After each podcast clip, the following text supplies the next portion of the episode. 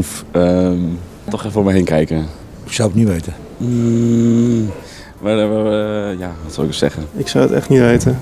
Het was, oh, het was bij postkantoor, toch? Trouwens. Ja, toch wel, ja.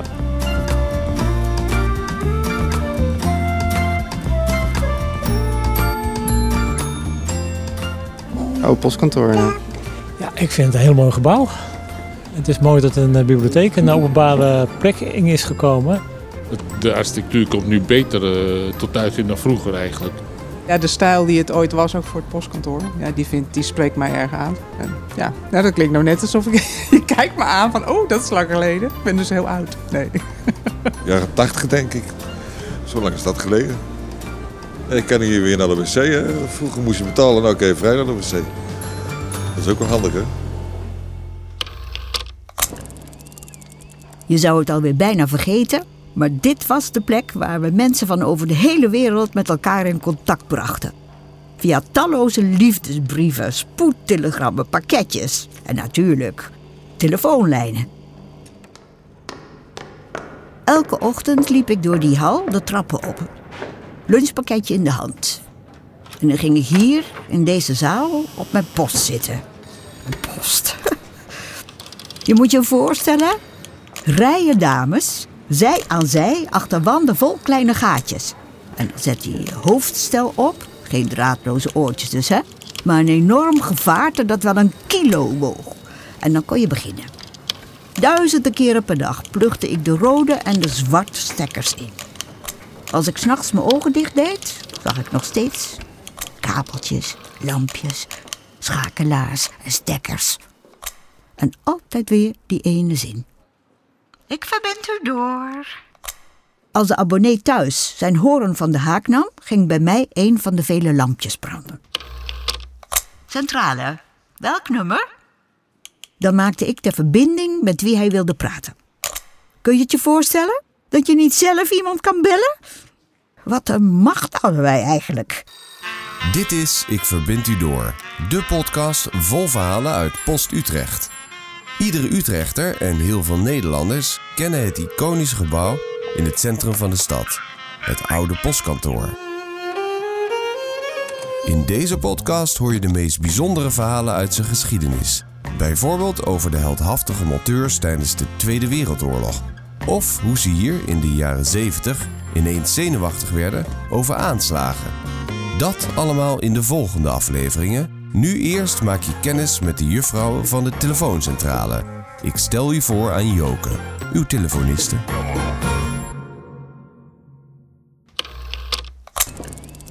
Zoals het een echte juffrouw van de telefoon betaamt, verbind ik u in deze podcast door met mensen en verhalen. Ik heb nog steeds in de vingers hoor. Kijk, zo. Deze hier, die schakel om. Uh, uh, deze daar. Ha, jawel. Hier is Marjolein, verslaggever van deze podcast, die voor ons de verhalen verzamelt.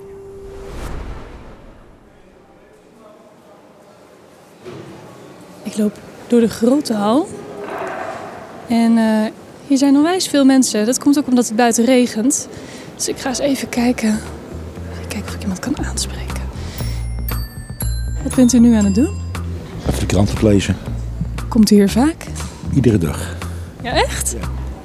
Ja, ja dan hoeft u de krant natuurlijk niet te kopen. Nee, scheelt toch weer. Ik zit hier lekker ontspannen. Geen stress. Broodje, banaantje. Dan heeft dit gebouw toch wel iets dat u hier graag komt? Ja, het trekt wel. Het trekt wel, ja. En je zit gewoon gezellig, toch?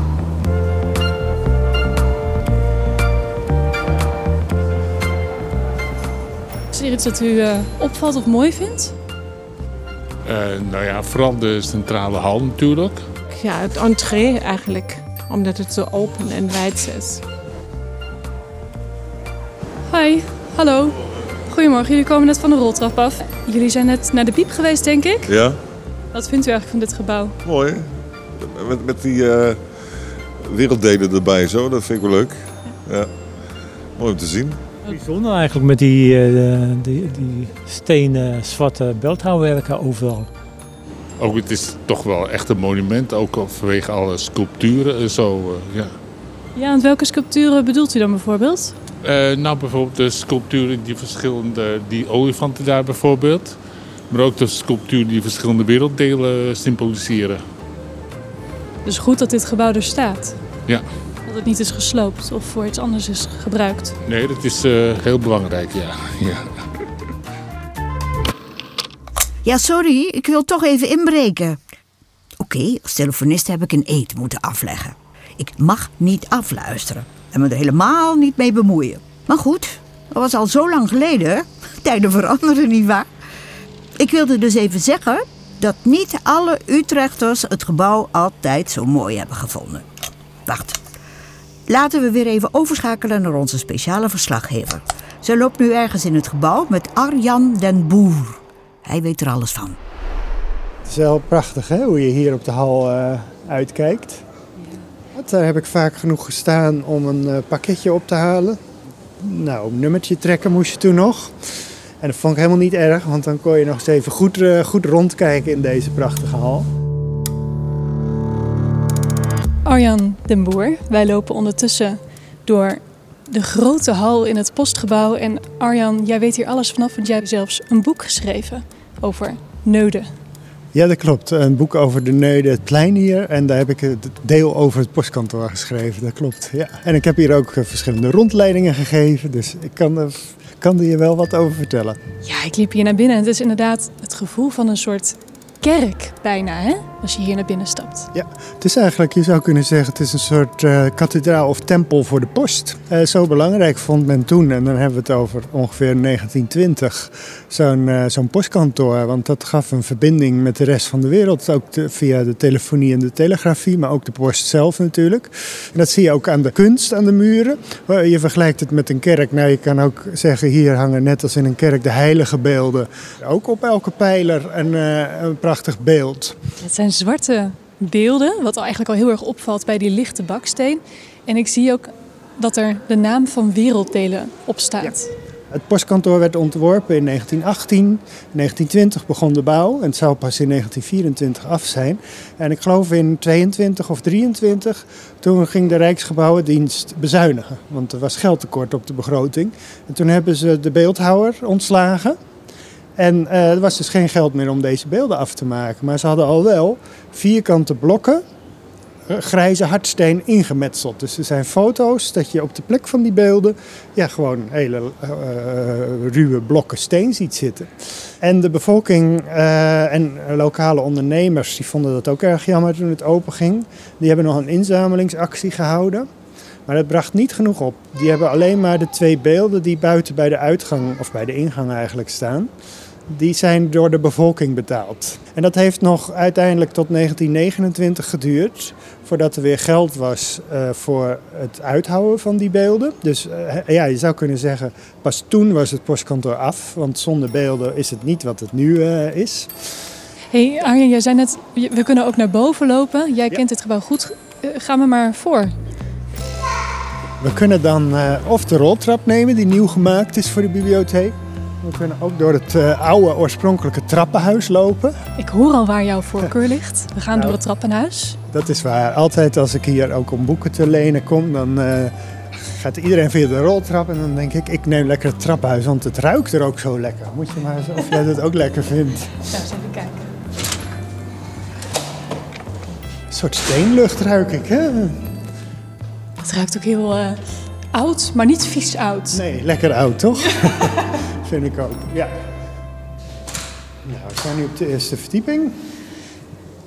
Was dit gebouw eigenlijk vernieuwend in die tijd, Arjan? Nou, als je het, het ligt eraan waar je het mee vergelijkt. Want we hebben in hetzelfde jaar als dit geopend werd, 1924, hebben we in Utrecht het Rietveld Schreuderhuis. Die met die, eh, die kleuren van de stijl. Ja, dat was natuurlijk veel vernieuwender. En dat vonden de mensen echt bizar en gek.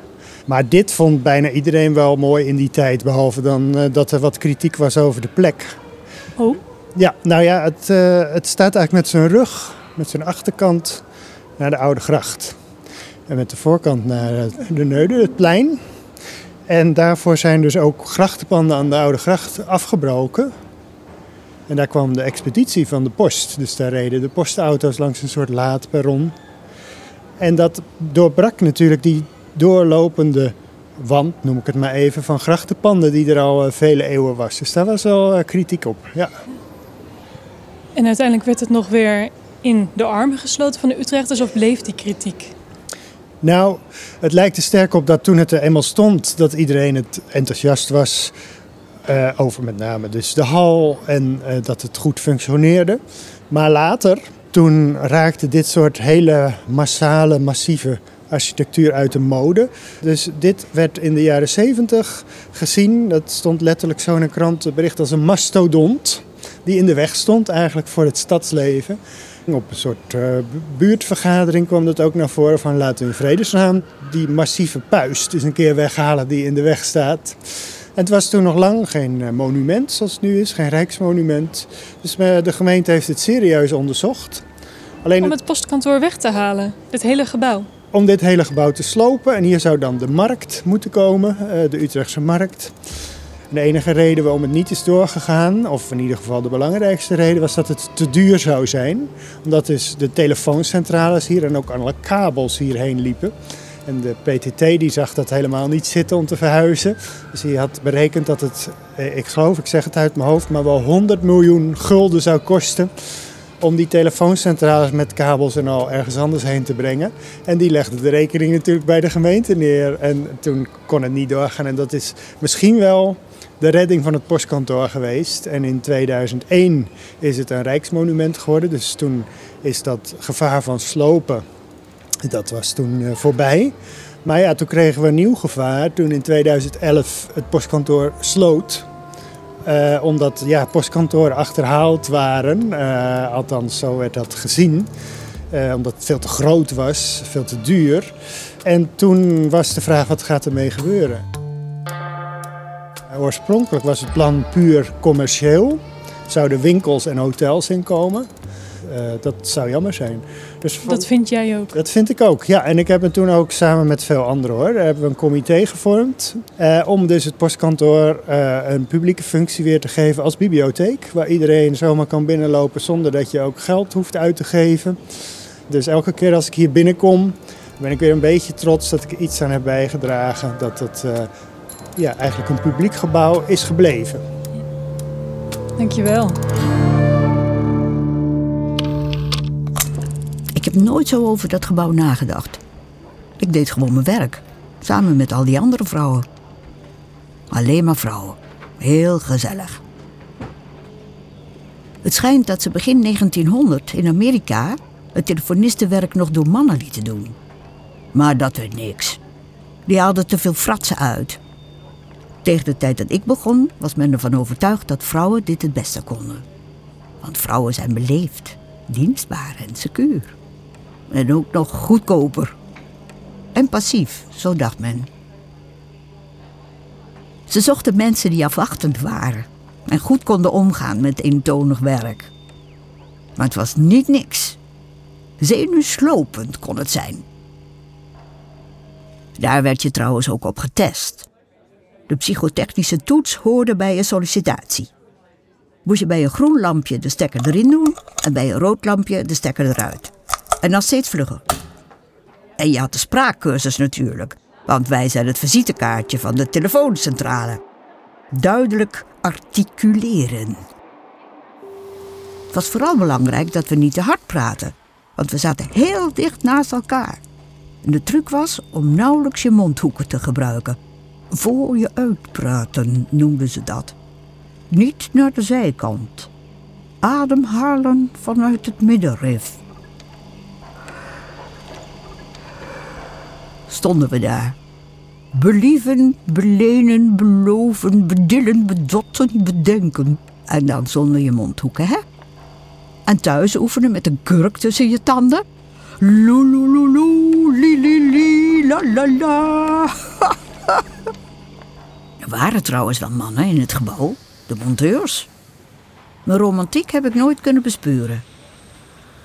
Ik verbind u door met Marjolein.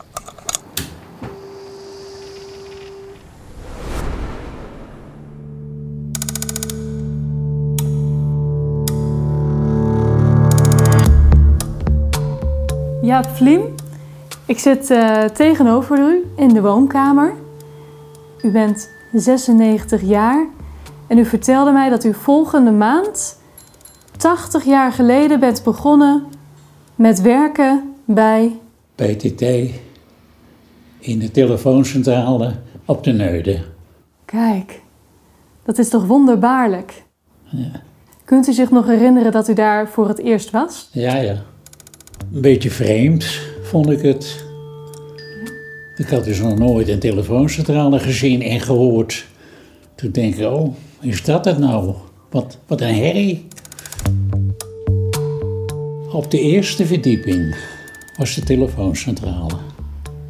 En het is een hele grote zaal, vol met apparatuur en heel veel geratel van mensen die allemaal bellen via hun kiesschijf.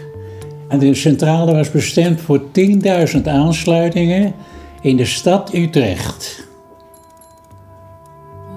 10.000.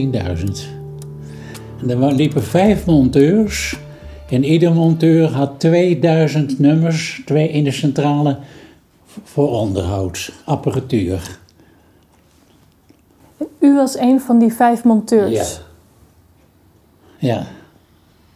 Bent u altijd monteur geweest? Nee, ik ben gekomen tot chef-monteur. Ja, niet gek. Nee. Nou ja, en dan was het zo, dan, eh, dan komt het. eh, toen ik erbij kwam, eh, konden de abonnees in, alleen in de stad, konden alleen in de stad bellen. Niet naar buiten. Dat kon nog toen nog niet. Als je naar buiten wou bellen, dan moest je aanvragen 000 en dan kreeg je een telefoniste en die verbond je dan door met de plaats waar je naartoe wou, het abonnee. Die had rechtstreekse verbindingen, ik noem maar wat, met Amsterdam of Den Haag. En die zorgde dan dat het gesprek tot stand kwam. En dat, dat heette dan, daar zaten die meisjes op de telefoonzaal. Later, toen ging, werd alles uitgebreid, kwamen er meer centrales. En toen konden de mensen ook naar buiten kiezen. Toen kwamen ze met kengetal. 020 Amsterdam en Den Haag, je kent het al wel. En Toen, dat, werd toen beter, maar in het begin was het niet. Dus op de tweede verdieping was de telefoonzaal, grote zaal. Met vele posten aan één kant, posten. En daar zaten die meisjes achter. En hoe klonk die zaal? Heel stil. Ja, dat, dat was geen herrie van, van, van mechanische toestanden. Meisjes hadden alleen met code, met code te werken. Kwam u daar ook wel eens? Niet vaak. Er moest net eens wat aan de hand zijn, een storing of zo, en dan werden wij geroepen. Ik zal je vertellen, we gingen twee keer per dag gingen we naar de kantine, hè? theepauze, koffiepauze. En dan gingen die telefonisten, hadden dat ook, maar zaten, we zaten nooit bij elkaar. Die telefonisten zaten aan de ene kant van de kantine, in een hoekje, en wij- mannen aan de andere kant. We zaten nooit bij elkaar. Het was altijd gescheiden. Vroeger. Ja, we zagen ze natuurlijk wel. Dat wel. U was jong. Ja, we er waren best leuke bij. Maar contact was er bijna nooit hoor. Nee, op dat gebied. Nee. Nee, we waren natuurlijk veel te professioneel. En we werden in de gaten gehouden. In het midden van onze zaal zat de opzichtster. Dat was zo'n pinnige dame die de winter goed onder had. Er gold ook een spreekverbod. We mochten absoluut niet met elkaar praten. Want als we de beller niet goed verstonden, dan kon het gebeuren dat we hem verkeerd verbonden. Ja, ze moesten natuurlijk ze moesten nog meeluisteren of het gesprek goed eh, tot stand kwam. Deed u dat ook wel eens? Ja, dat, dat deden we wel eens dat, met oog op storingen. De kwaliteit of zo, dan konden we meeluisteren. Kwam ook voor. Wat hoorde u dan? Ja, van alles en nog wat. En heeft u wel eens gekke gesprekken We gehoord? hoorden genoeg natuurlijk. Zoals? Ja, op alle gebied. Dan hadden we bij, bij het aantreden van de functie een eet vooraf gelegd. mochten nooit uh, iets doorvertellen. Hadden jullie zelf ook een telefoon? Wij kregen ik had geen telefoon, maar ik kreeg een diensttelefoon. Omdat ik s'avonds en s'nachts dienst had. In de gang, aan de muur. En dan kwamen soms buren, die, die wisten dat ik telefoon had. Die kwamen vragen of ze bij mij mochten bellen. Ja, ja, dat is wat anders dan tegenwoordig. En als je naar buiten kijkt, heeft bijna iedereen, vooral jonge mensen, lopen met de telefoon in de hand buiten. Zie, zie ik vaak. Had u dat ooit kunnen denken? Nee, dat niet, nee. Nee, nee. Verschil, hè?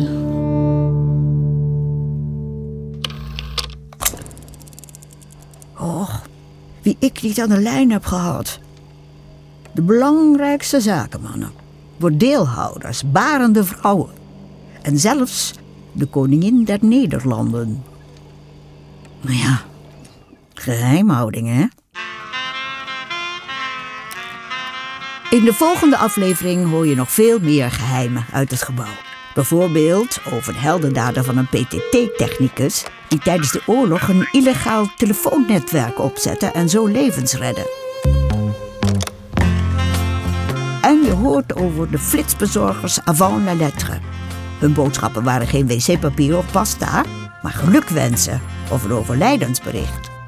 Heb je zelf mooie verhalen uit dit gebouw voor deze podcast? Stuur dan een berichtje naar post.aldusproducties.nl. Geen postzegel nodig.